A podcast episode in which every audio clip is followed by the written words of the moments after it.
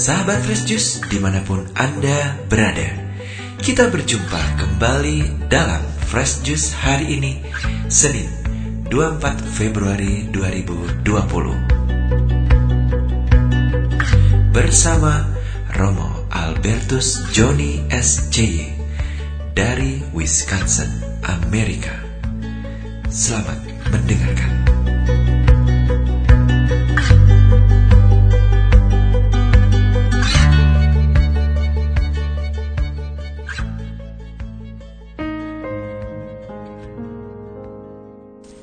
Sahabat Daily Fresh Juice yang diberkati Tuhan, hari ini 24 Februari 2020, hari Senin pekan ketujuh masa biasa. Saya Romo Albertus Johnny, SCY, dari komunitas Sacred Heart Monastery Milwaukee, mengundangmu untuk sejenak masuk ke wilayah Sabda Allah yang menghidupkan, Sabda Allah yang memberi ketenangan batin maka untuk sejenak saya mengundangmu untuk menenangkan pikiranmu, menenangkan hatimu, mempersiapkannya dan mohon rahmat roh kudus, agar engkau dapat mendengarkan sabda Allah dengan hati yang pantas.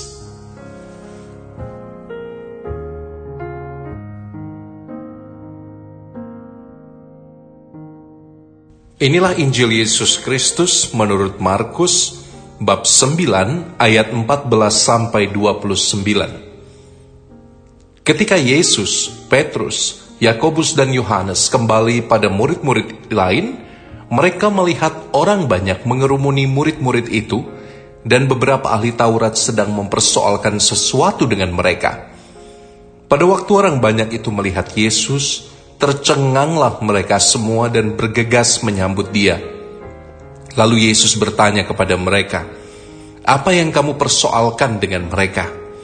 Kata seorang dari orang banyak itu, "Guru, anakku ini kubawa kepadamu karena ia kerasukan roh yang membisukan dia. Dan setiap kali roh itu menyerang dia, roh itu membantingkannya ke tanah, lalu mulutnya berbusa, giginya berkertakan, dan tubuhnya menjadi kejang. Aku sudah minta kepada para muridmu supaya mereka mengusir roh itu, tetapi mereka tidak dapat. Kata Yesus kepada mereka, "Hai kamu, angkatan yang tidak percaya, berapa lama lagi aku harus tinggal di antara kamu? Berapa lama lagi aku harus sabar terhadap kamu? Bawalah anak itu kemari." Lalu mereka membawanya kepadanya. Waktu roh itu melihat Yesus, Anak itu segera digoncang-goncangnya, dan anak itu terpelanting ke tanah dan terguling-guling, sedang mulutnya berbusa. Lalu Yesus bertanya kepada ayah anak itu, "Sudah berapa lama ia mengalami ini?" Jawab si ayah, "Sejak masa kecilnya." Dan sering kali roh itu menyeretnya ke dalam api ataupun ke dalam air untuk membinasakannya. Sebab itu jika engkau dapat berbuat sesuatu, tolonglah kami dan kasihanilah kami. Jawab Yesus, Katamu jika engkau dapat, tidak ada yang mustahil bagi orang yang percaya. Segera ayah anak itu berteriak, Aku percaya, tolonglah aku yang tidak percaya ini. Ketika Yesus melihat orang banyak makin datang berkerumun, ia menegur roh jahat itu dengan keras katanya, Hai kau roh yang menyebabkan orang menjadi bisu dan tuli, Aku memerintahkan engkau, keluarlah daripada anak ini dan jangan memasukinya lagi. Lalu keluarlah roh itu sambil berteriak dan menggoncang-goncang anak itu dengan hebatnya. Anak itu kelihatannya seperti orang mati, sehingga banyak orang yang berkata, "Ia sudah mati." Tetapi Yesus memegang tangan anak itu dan membangunkannya, lalu ia bangkit sendiri. Ketika Yesus sudah sampai di rumah, dan murid-muridnya sendirian dengan dia, bertanyalah mereka, Guru, mengapa kami tidak dapat mengusir roh itu? Jawab Yesus kepada mereka, Jenis ini tidak dapat diusir kecuali dengan berdoa. Demikianlah Injil Tuhan. Terpujilah Kristus.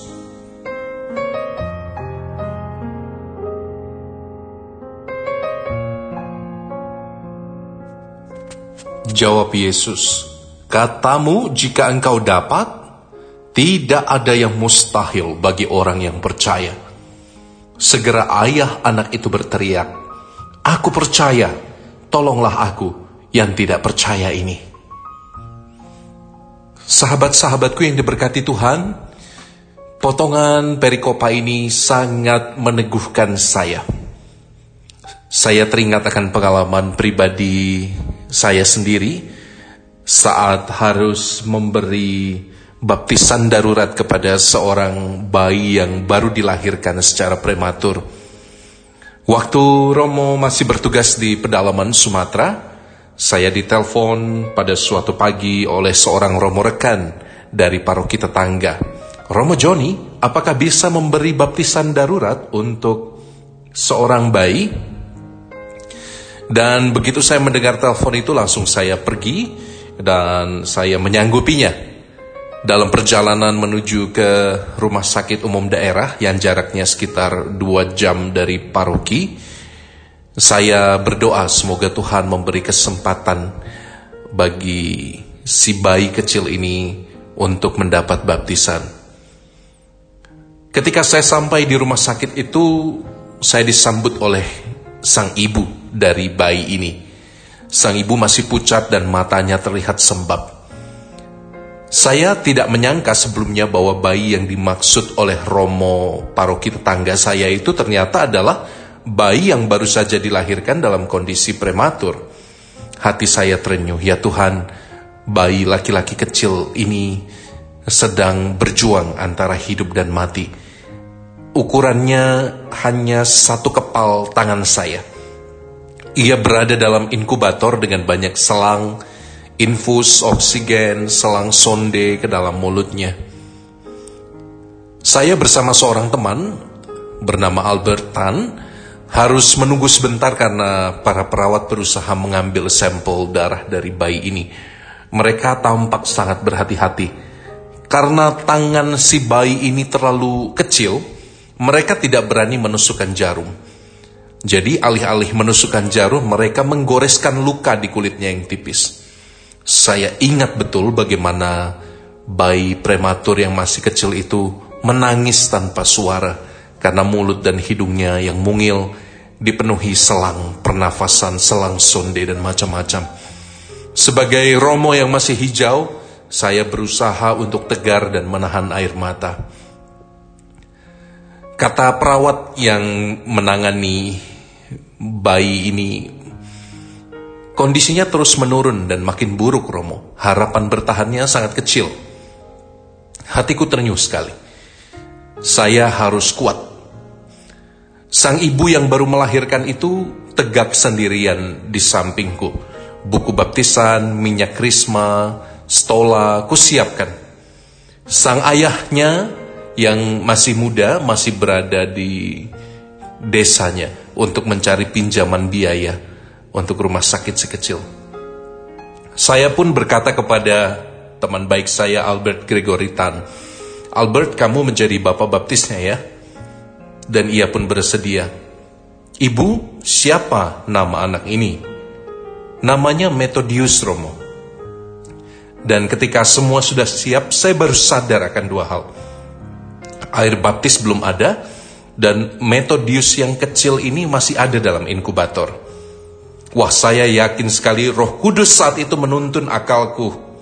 Air mineral kemasan dalam gelas plastik dan sedotan kecilnya menjadi solusi.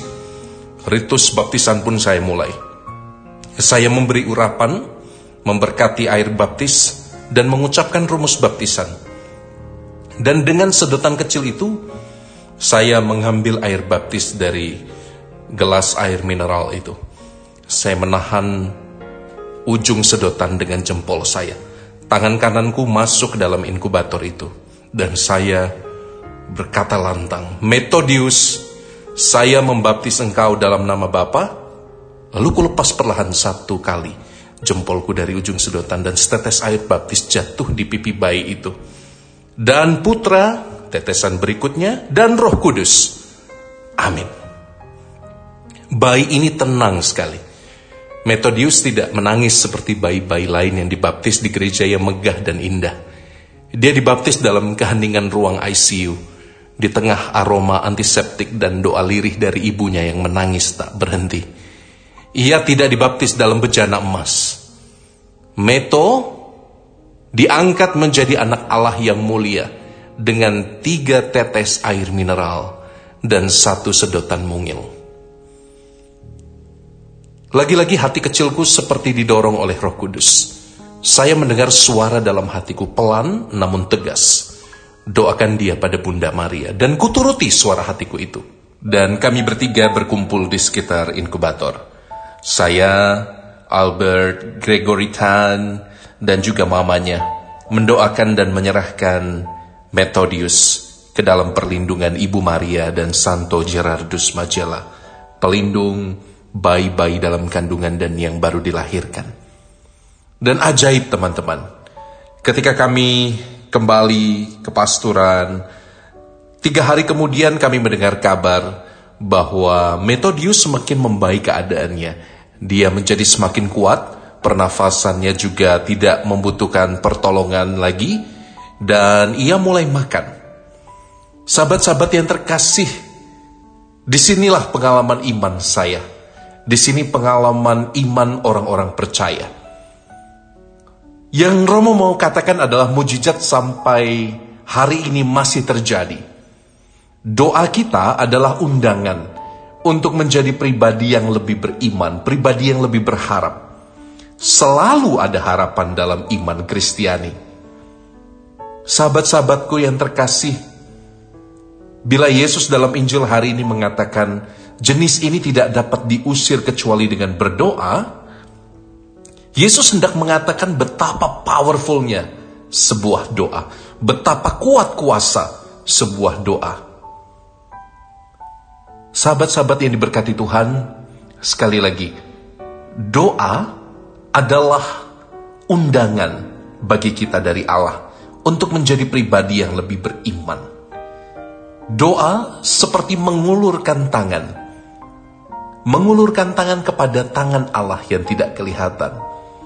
Maka sahabat-sahabat, dalam keadaan apa pun, dalam kondisi apa pun di hidupmu, jangan mudah menyerah. Teruslah berharap, teruslah beriman. Engkau juga pasti pernah mengalami saat-saat di mana kita hanya mampu bersandar pada kekuatan doa, di mana kemustahilan menjadi kesempatan bagi Tuhan untuk berkarya dan memuliakan umatnya. Nah, sahabat-sahabatku yang terkasih, semoga pengalaman kecil hari ini yang saya bagikan kepada Anda sekalian juga membawa berkat kepadamu. Mengingatkanmu bahwa jangan lelah untuk selalu berdoa dan berharap. Saya secara khusus ingin menyapa Albert Gregory Tan yang masuk dalam kisah sharing saya pada hari ini. Albert Gregory Tan ini adalah pribadi luar biasa, pendiri Yayasan Vinia Dei, atau yang dulu dikenal sebagai program peduli gereja Katolik. Teman-teman semua dapat mengikuti karya dari Albert Gregory Tan ini dengan membuka uh, www.peduligerejakatholic.org Sekali lagi, peduligerejakatholic.org.org. Semoga teman-teman diinspirasi dan dikuatkan dengan kisah dan sharing pengalaman Romo hari ini. Dan saya memberkati teman-teman semua dengan berkat Allah yang begitu berlimpah. Dalam nama Bapa dan Putra dan Roh Kudus. Amin. Sahabat Fresh Juice, kita baru saja mendengarkan Fresh Juice Senin 24 Februari 2020. Saya Yofi Setiawan beserta segenap tim Fresh Juice mengucapkan terima kasih kepada Romo Albertus Joni untuk renungannya pada hari ini. Sampai berjumpa kembali dalam Fresh Juice edisi selanjutnya. Salam Fresh Juice.